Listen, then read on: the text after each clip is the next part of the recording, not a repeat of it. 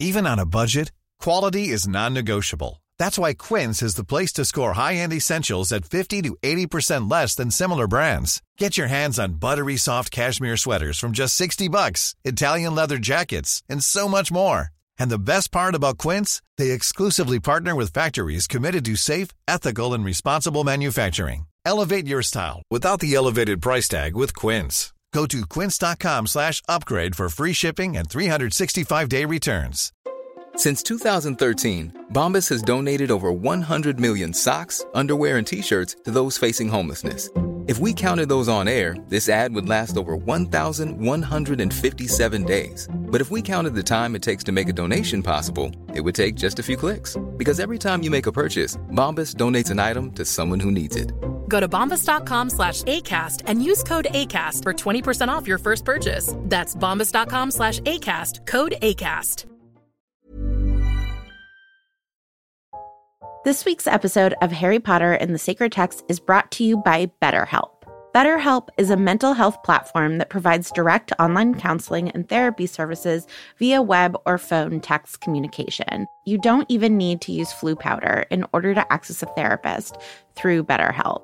I think we can all tell in book five that if you keep your feelings bottled up, it can start to affect you negatively. Therapy is a safe space to get things off of your chest if you don't have access to Dumbledore's office. I know in my life, therapy has helped me identify patterns to help me interrupt ones that I don't feel like are healthy and find better ways to cope.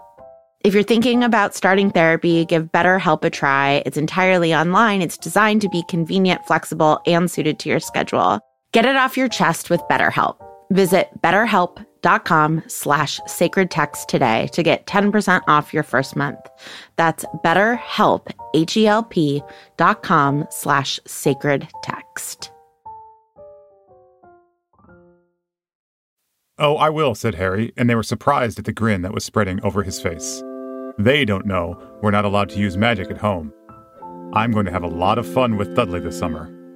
I'm reckless disregard for safety measures at Hogwarts Castle. And I am one of Molly's delicious homemade Christmas sweaters. And we just finished reading book one on Harry Potter and the Sacred Text. So, Matt, we did it. We've read 17 chapters of Harry Potter. You've given us 17 etymologies of theme words. How do you feel? It feels great. It feels great. In my normal everyday life, I don't get the chance to elaborate upon linguistic history with the people around me. I find that shocking. So, Matt, your impressions of the book. I know that this is one of your favorite Harry Potter books. How are you feeling about it now? I have to be honest, I'm not sure that it is my favorite Harry Potter book anymore.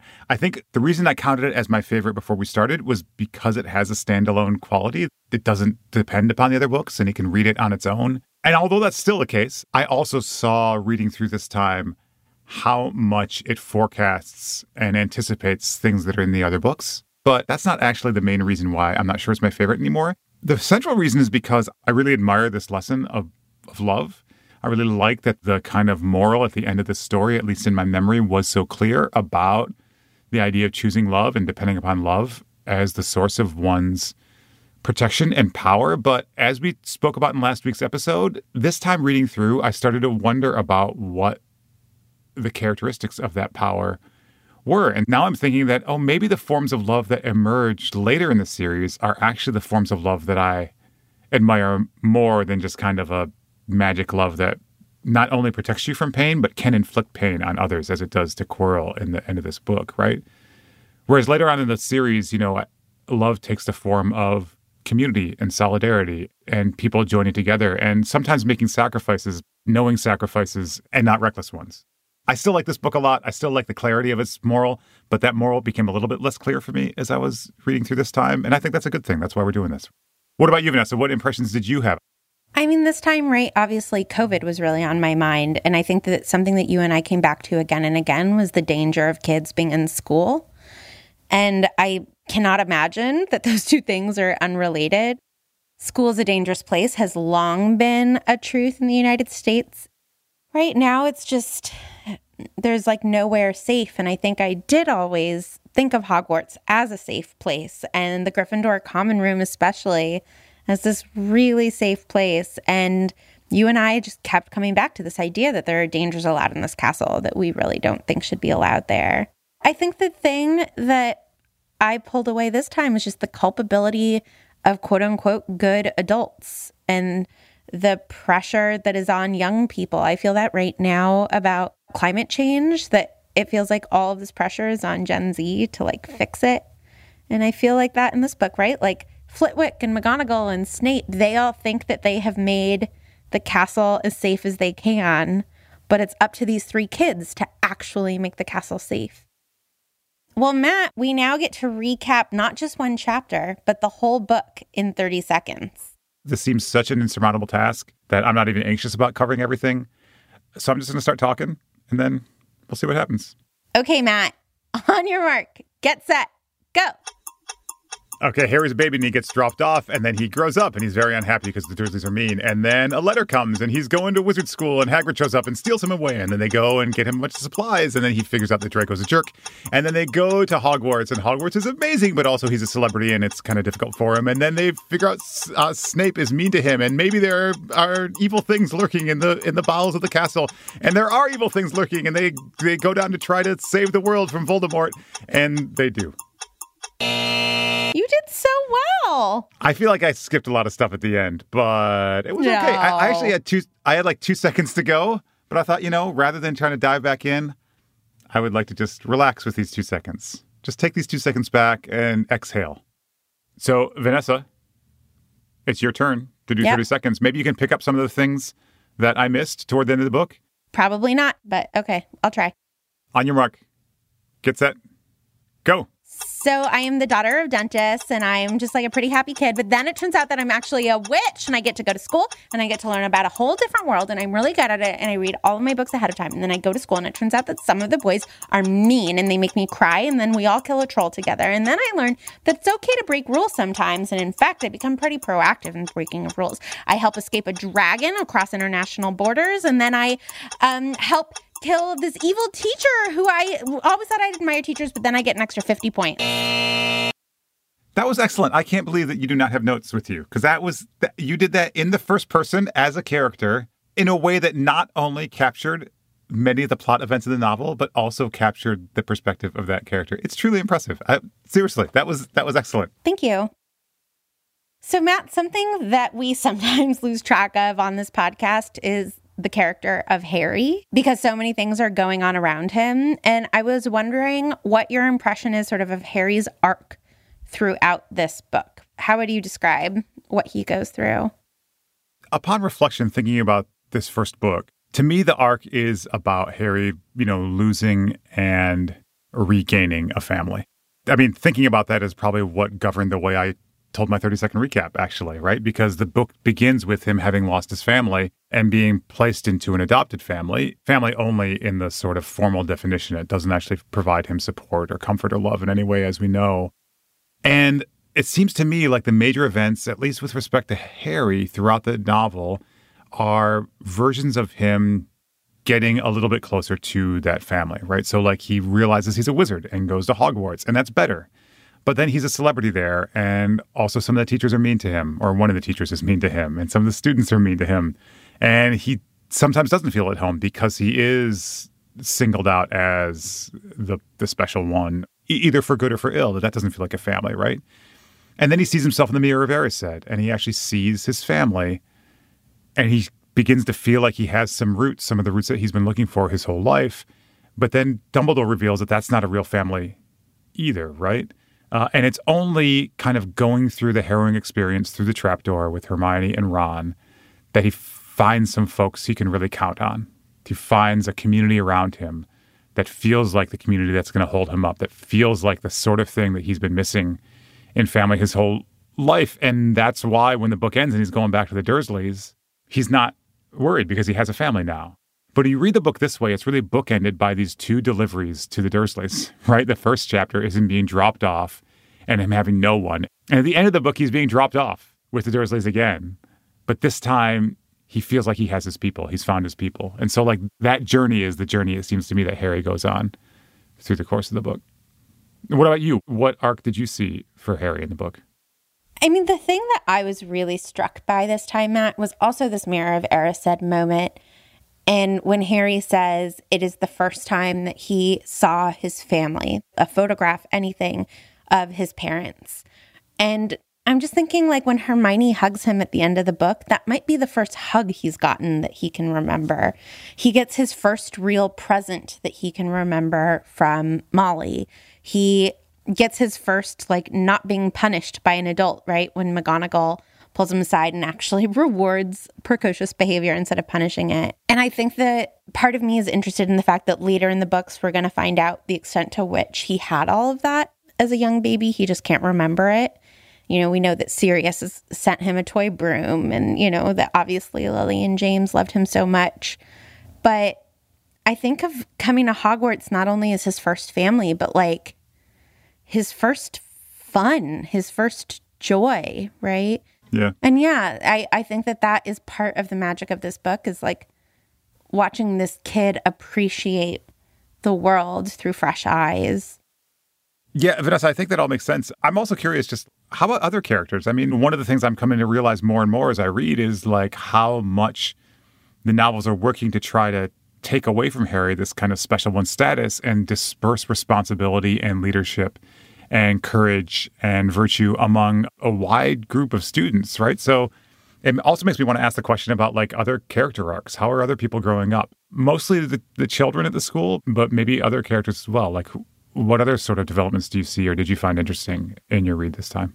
I think that because this is the first time I've allowed myself to bless the, you know, not women, I was able to track Ron in a different way that I really enjoyed. He has like the opposite of the Harry experience, right? He knows his whole life that he's going to end up at Hogwarts. He arrives and he's so not famous that he's just another Weasley kid. It's ah, another Weasley. He is a mediocre student He's just like very under the radar. And I think that he is someone who's still like trying to be a good kid. And I think what I love about Ron is that if you really track him, you realize how hard it is to be a good kid, right? Like he tries and he messes up all the time. And that's one of my favorite representations in art is when it is about good people trying to be good and just like how hard that is. What about you? Who did you like paying attention to? One person I think I attended to in a different way and that I want to keep paying attention to is Hagrid. A lot of the adult characters in the novels, I think, are relatively flat. McGonagall's great, but plays a particular role in these novels. And even Dumbledore is great, but plays a particular role in these novels. We don't get a lot of interior sort of reflection from them. But I think the exception among the adults, maybe, is Hagrid, who right, who really grows over the course of these novels, and who we feel like we get to know more intimately. Maybe because the children also get to know him more intimately. I started to recognize just how difficult his childhood must have been, just how much of an outsider he remains at the school he loves, and just how good and giving he is in spite of all these things, but also how flawed he is. Like he makes serious mistakes in this novel and will continue making these mistakes. But again, in a way that we can see him growing and changing, and we can be with him as a character in the ways that we're not allowed to, maybe, or, or invited to with other adult characters in these novels. Hagrid just really opened up as a really rich and interesting character for me, and he's one I want to keep paying attention to uh, throughout the remainder of the series. Yeah, I think only in conversation with you have I realized how lonely he is until Harry comes, right? Like Charlie's been graduated for a little while, and like that's maybe the last kid that we think that Hagrid was close to. And Hagrid is just evidence of the fact that when someone is isolated, disenfranchised, and alone, they are more at risk, right? Like he gets mm-hmm. taken advantage of because there's no one for him to talk to about the fact that it's weird that this dragon egg suddenly appeared. And he's willing to do something pretty drastic in order to have company. And mm-hmm. I think that he is proof of how someone totally innocent, right, can just be put on the margins and sort of left and forgotten there. Yep. So, Matt, this is a little bit transitioning to our long view, or as we have said in previous iterations of the podcast, the long view, just so you know. But in addition to these other characters of Hagrid, Harry, and Ron, someone who I do want to take the long view on is Neville. And this is also looking forward throughout the books. I really don't understand why he isn't part of the trio. he is there from their very first adventure. He is part of what gets them the points that allows them to cross the finish line as the Gryffindor, you know, victors. They build up his confidence similarly to how they build up Hermione's confidence. What is it about Neville and their dynamic that keeps him on the outside? I, that's a good question. I mean, for like character building purposes and throughout the books, Neville is this outsider character that it doesn't he doesn't remain an outsider if he gets brought into this trio, right? Neville becomes really interesting to me later on in the series as a possible alternative object of the prophecy, right? That he's always been not the chosen one. And the fact that he wasn't chosen is what makes him not the chosen one, right? And I think that if we had more and better character development of Neville in these novels, the novels might pick apart this idea of the anointed one or the chosen one more successfully, right? If we could see more of how arbitrary Voldemort's choice was to decide that Harry was it and not Neville, if we could learn more about what other signs there may have been in the stars or in the world pointing towards Neville as the actual object of prophecy instead of Harry, that might be really interesting. And I think that we might know that stuff if he was one of the characters that got a lot of attention, one of the kind of insider group. But as it stands, like I said, I think that he kind of plays the role of the outsider in the books and and so Rowling keeps him there. Can you explain to me the like benefit of the role of the outsider? Like what is that characterization in literature? I mean, I think it, it has a sentimental quality, right? Like, I mean, Neville's 10 points at the end mean more because he is the one that's been characterized as the bumbling person who couldn't do anything right the whole book, right? And he does the one thing right, which is only worth 10 points, but standing up to your friends is sometimes as hard as standing up to your enemies, whatever, right? And so that it's it gives it a sentimental kind of value, right? And I think later on in the books as well, when Neville does something heroic, it's not just a heroic character doing something heroic, it's the underdog doing something heroic. And that that has a special sentimental quality, right? And we only get that if he remains the underdog throughout the books. And so Rowling has some motivation in keeping him an underdog throughout. That's about Rowling's motivation. I think your your question is like, why don't Harry, Ron, and Hermione bring him in? Yeah. Why don't they? They don't have any motivation to keep him the underdog. And I I don't know the answer to that question. And I I want to treat this as a sacred text and ask it internal to the text, not attributing it to Rowling. So let me spin it back to you. Like, why do you think? Like, is there something in them, or is there something you can discern in, in how Neville is or how these three are that keeps him from kind of being pulled more fully into their friendship? I, you know, the only thing I can think is that perceived weakness can be really scary to be around. One of my favorite lines in Jane Eyre is friends forget those whom fortune forsakes.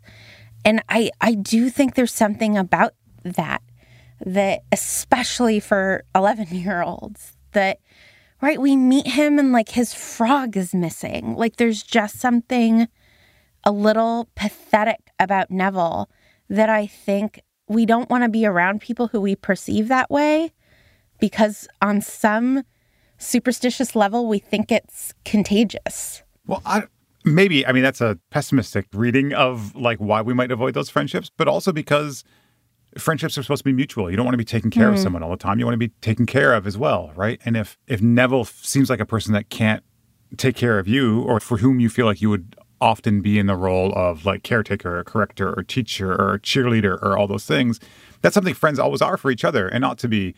But you also want that from your friends as well. And so it it may not be as cynical as just like the stink of weakness makes me want to avoid this person. It might just be like a habit develops or a pattern develops of it's all going one direction. And so I'm looking to other people to get my cheerleading and teaching and comfort because Neville seems less capable of doing that. But again, uh, is he less capable of doing that? I, He's I don't not. know. It's like He's both not, things right? are misreading. Exactly, because he loses his frog, but that doesn't do anything. He stands right up with Ron to fight Crabbe and Goyle, right? Like he is he is right there for everybody. So there is a misreading there. And and my less cynical view is not really borne out by the text. Like I think that yours might be borne out by the text because he does things like stand up with Ron, and yet he's still an outsider.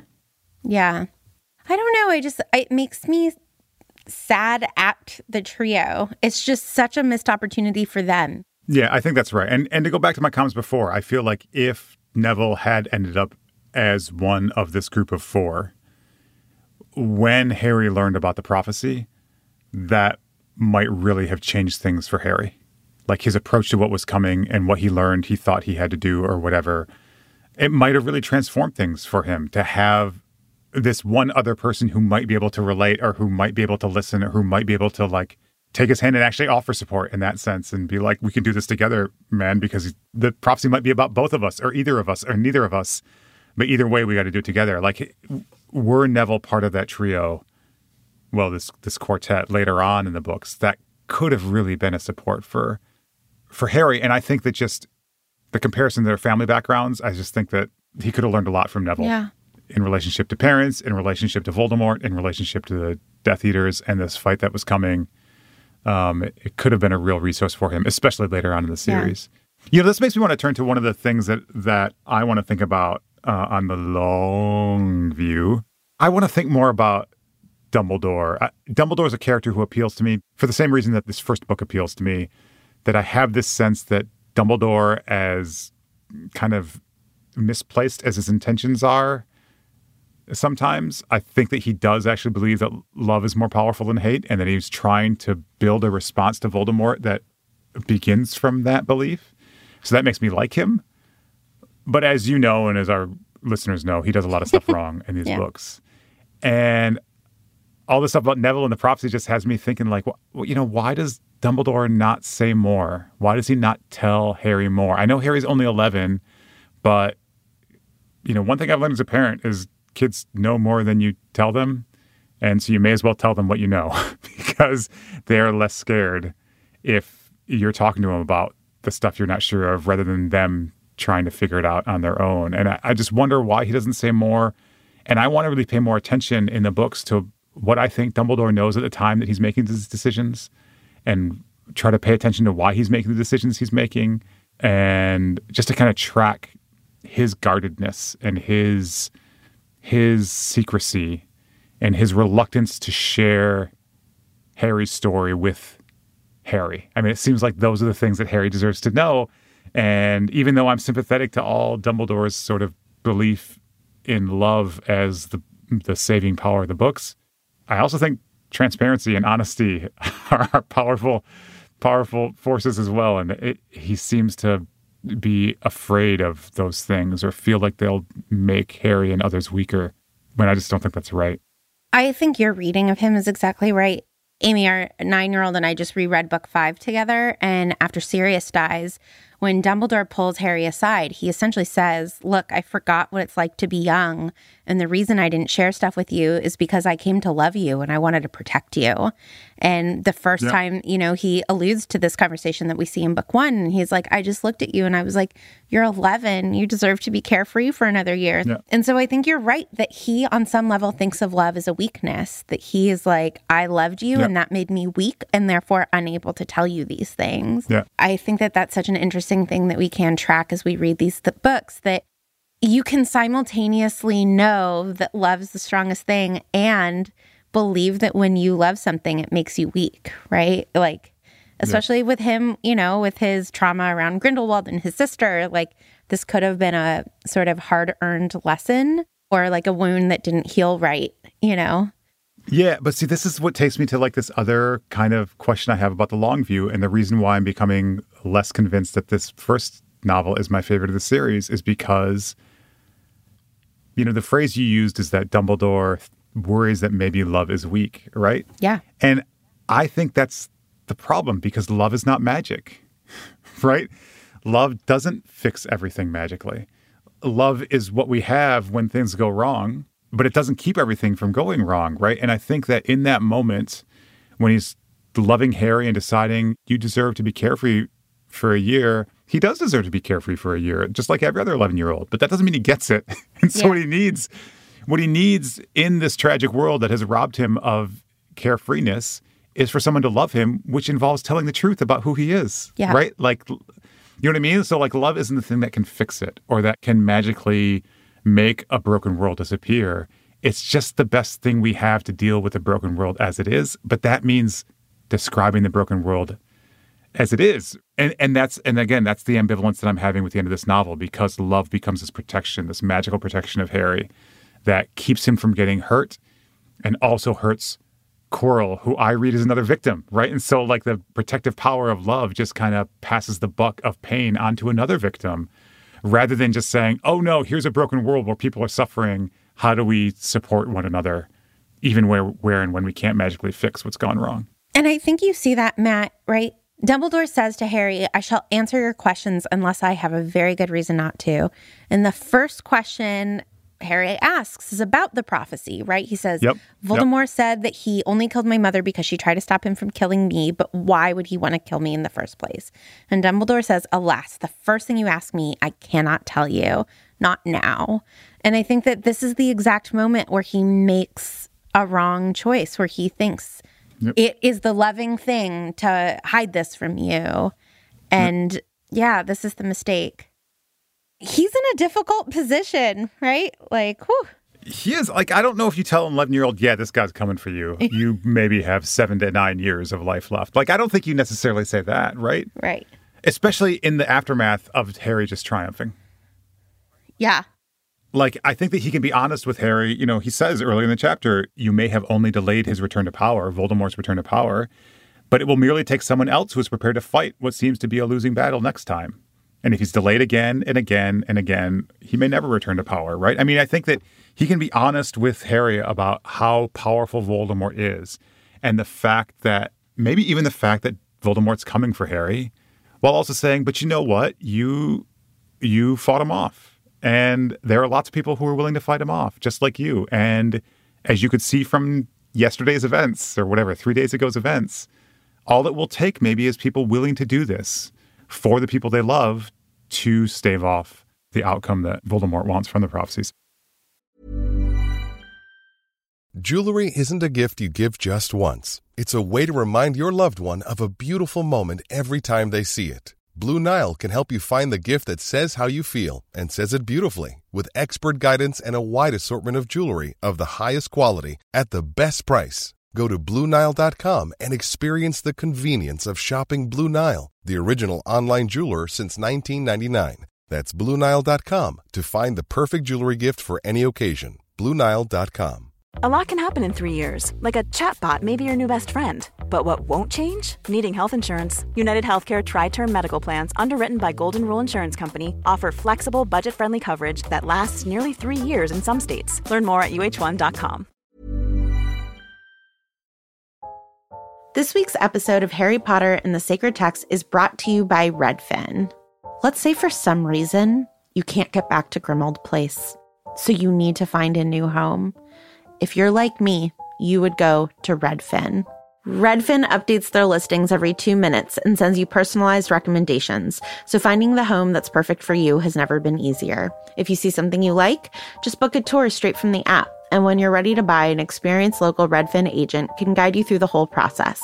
And if you're looking to sell, Redfin agents know how to get you the best price possible for your home. That's because they sell twice as many homes as other agents. With a listing fee as low as 1%, Redfin's fees are half of what others often charge, which means you'll have more money to put toward your next home. They even have a function where Trelawney will tell you whether or not she can see you in this house. Redfin. It's how Molly found the burrow. Download the Redfin app to get started.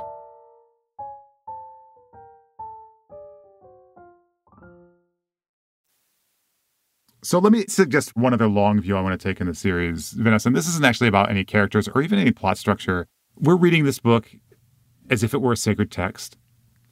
And in my own tradition in Christianity, one of the things that bothers me about the way that the Bible is sometimes read in Christianity is that some Christians believe that in order to take the Bible seriously, you have to take it literally. And to me, that's actually taking it unseriously because that's not actually paying attention to how complicated the histories of these writings are, how the people writing them were playing with different genres, different understandings of time and biology and all these other things while writing, right? And that to take the Bible seriously, on my reading anyway, means that maybe sometimes you take it literally, but other times you have to really do the difficult work of figuring out what is the genre here? What's the form here? What is the tradition and custom of the form at the time it was written? What might be being meant by all these things and not just assume that whatever it means at first glance in my contemporary eyes, is actually the meaning I should glean from it, right? Taking it seriously means the hard work of getting past the literal to try to dig at the complications of genre and form and writing and all that messy stuff, right?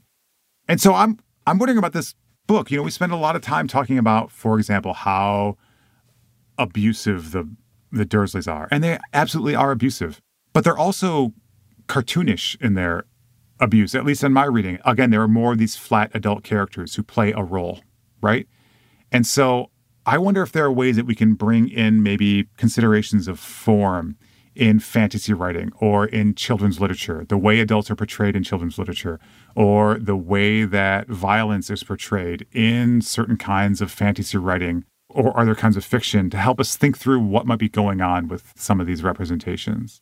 One of the tricks with this series is that I think it starts out as a more kind of surreal Roald Dahl type fiction and then moves through the course of the series by the end to a more fantasy slash J.R. R. Tolkien type fiction, right? But that just kind of emphasizes my point more, which is that like those two voices of fiction writing actually think about violence and use violence in really different ways. Like Roald Dahl violence, like the novel Matilda, where the principal throws children out of the windows by their hair.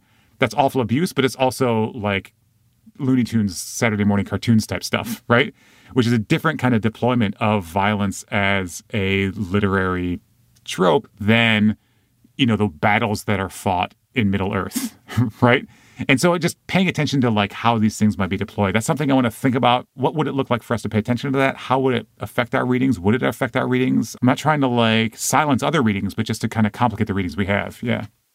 I think that our readings can actually be more interesting if we take genre into consideration because there's something really grotesque about the idea of this this thing that's a laugh, right? Uh. Dudley getting a pigtail and then having to deal with the reality of surgery. Right. Like it's almost like the book is having it both ways in a good way. Is like, isn't this funny? And also there would be serious repercussions, right? And I I like that as a genre. I like the melding of the two of the the things that we wish for as kids. It is cathartic and fun Yeah. to watch the bully get a pig's Yeah. tail. But also, I'm just going to tell you in one sentence that then the bully would have to get surgery, right. right. And like, we're not going to focus on that. And in fact, the book is going to end making fun of that bully again and being like, haha, I get to mess with him and actually exploit the fact that he got a pig's tail. But there's just this like one drop in the bucket of like, just so you know, like there are real repercussions Yeah. here. And so I I like the way that she plays with form.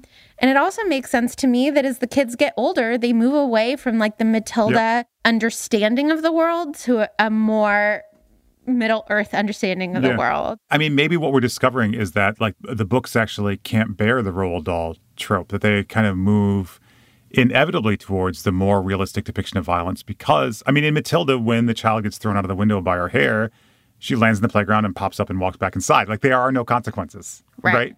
But Right. at the end of this book, like there are consequences to violence. Voldemort is here. He's in the back of Quirrell's head and he is trying to kill Harry, and Quirrell dies. Like Quirrell dies a painful death.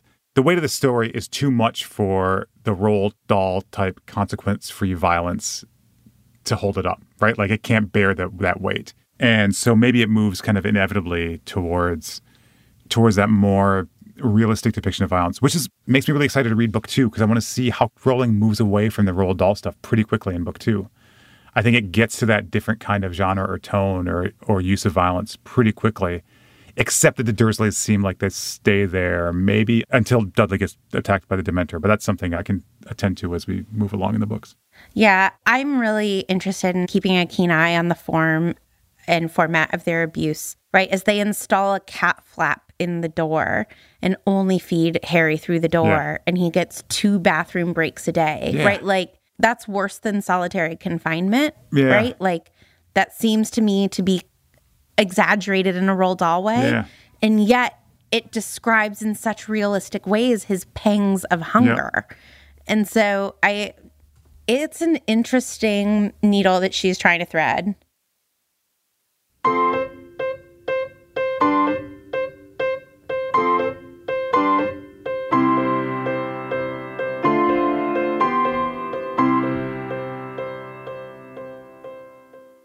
So, Matt, for our final Florilegia, you and I have each picked a sentence that we think represents something essential about this whole book. So, what sentence have you picked? Uh, the sentence I picked is when Ron says to Harry, just before they go through the trapdoor, Oh, come off it.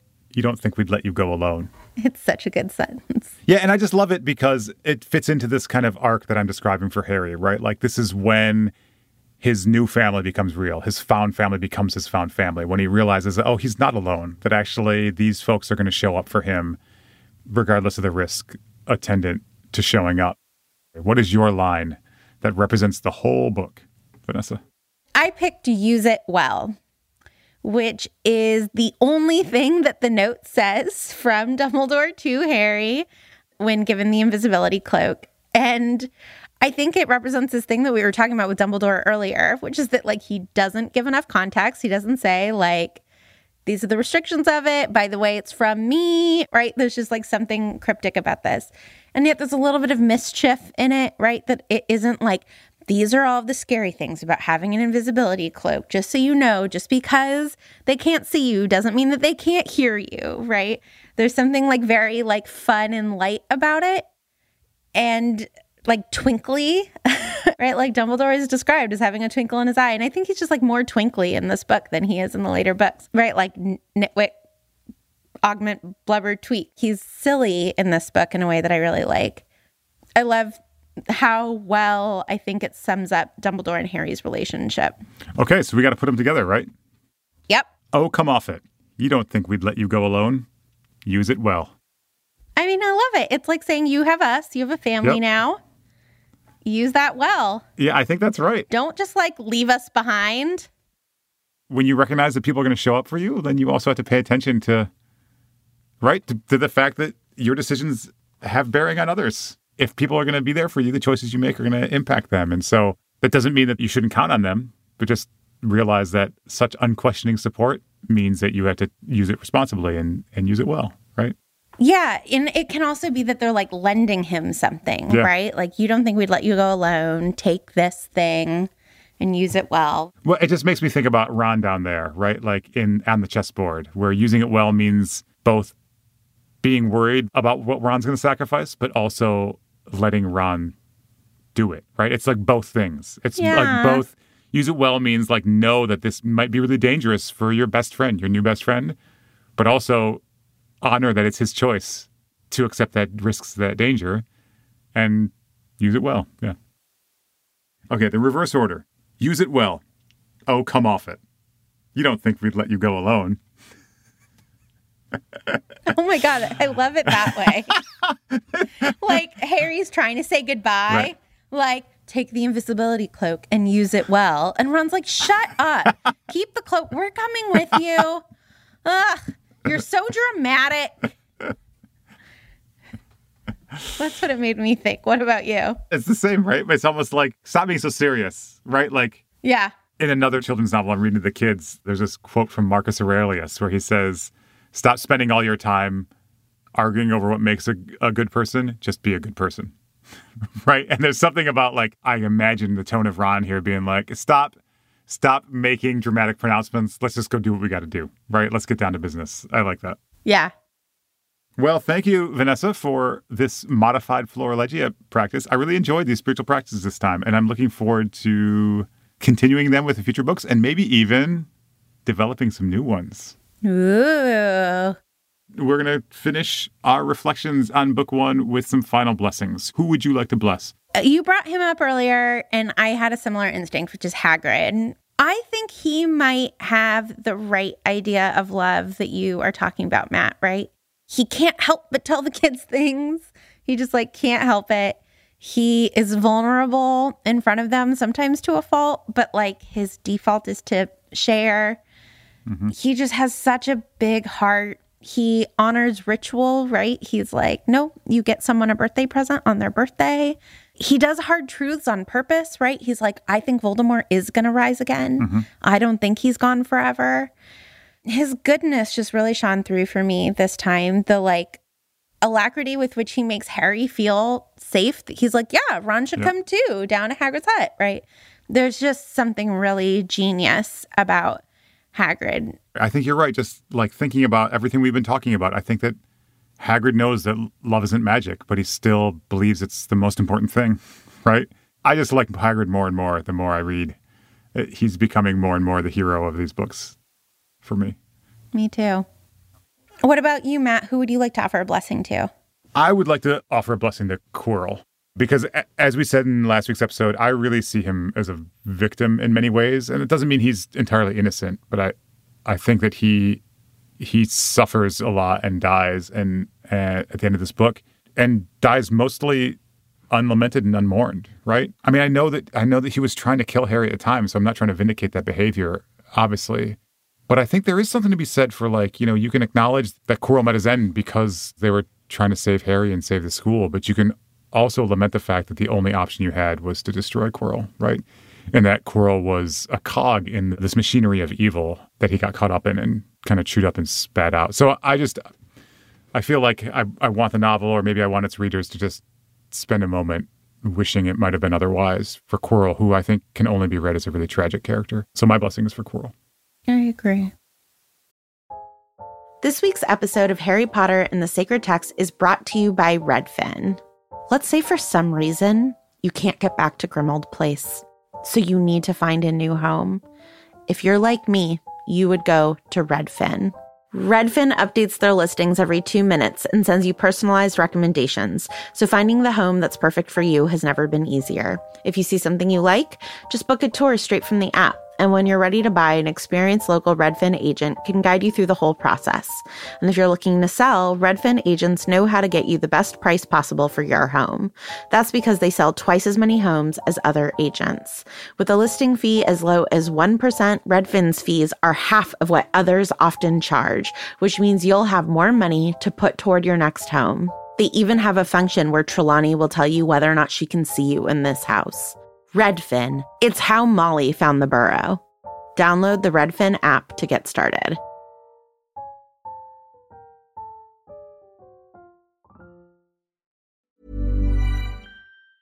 Hey, it's Danny Pellegrino from Everything Iconic. Ready to upgrade your style game without blowing your budget? Check out Quince. They've got all the good stuff shirts and polos, activewear, and fine leather goods, all at 50 to 80% less than other high end brands. And the best part? They're all about safe, ethical, and responsible manufacturing. Get that luxury vibe without the luxury price tag. Hit up quince.com slash upgrade for free shipping and 365 day returns on your next order. That's quince.com slash upgrade. Hi, I'm Daniel, founder of Pretty Litter. Did you know cats tend to hide symptoms of sickness and pain? I learned this the hard way after losing my cat, Gingy. So I created Pretty Litter, a health monitoring litter that helps detect early signs of illness by changing colors, saving you money and potentially your cat's life. Pretty Litter is veterinarian developed, and it's the easiest way to keep tabs on your fur baby's health right at home. Go to prettylitter.com and use code ACAST for 20% off your first order and a free cat toy. Terms and conditions apply. See site for details. Matt, it's now time for us to honor members of our community who were lost due to COVID 19. Corey Westbrook, who is 67, a father, husband, spiritual leader, and friend. Dr. Elsie Wainfan, who is 93, a grandmother, a cancer researcher, and a sailor. Masood Andrabi, who is 81, a beloved husband, father, and grandfather.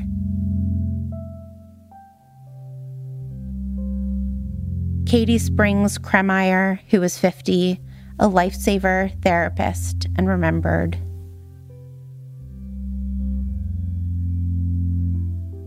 Margaret Ann, who is 79 and will be missed by Norma and Mixie. And Marie Benson, who is 90, a lioness leader. May their memories be a blessing.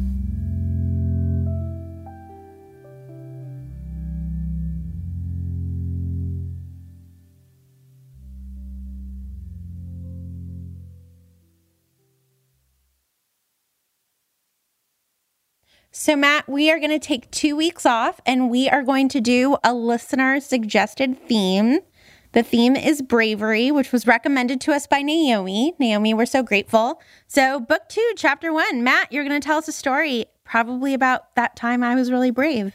I have some children who fancy themselves very brave and some other children who relish in their own cowardice. And so we'll see we'll see what I can come up with. You've been listening to Harry Potter and the Sacred Text. Follow us on Twitter, Instagram, and Facebook. You can also find listeners who are discussing the episodes in the Facebook Common Room. Join our local groups and come and join the community of people supporting us on Patreon. You can also leave a review for us on Apple Podcasts. And please send us a voicemail with a character blessing. We are a Not Sorry production. We are edited and produced by AJ Yaramas, and our engineer is Erica Wong. Our music is by Ivan Paisau and Nick Bull, and we are distributed by ACAST. This week, we'd like to thank Lara Glass, Julia Argy, Emma Smith, Nikki Zoltan, Casper ter Kuile, Stephanie Paulsell, and everyone who sent in the names of their loved ones. Thanks for coming with us through book one, y'all. See everyone in the Chamber of Secrets.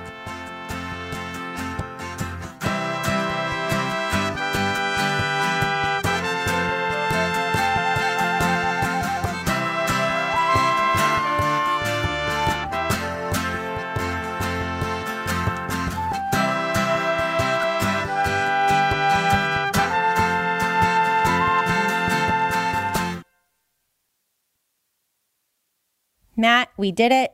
Neither of us killed each other. I feel like this is the third week in a row when you have congratulated us for not killing each other, which A is worrisome, and B, we are on Zoom. So that would be really, really difficult. Right? I feel like this test cannot even be taken until we are in the same studio recording space. That's fair. Okay, it's nothing to celebrate. You're right. I, I celebrate that we finished the book. The, the lack of murder is not a thing to celebrate. That's what I say.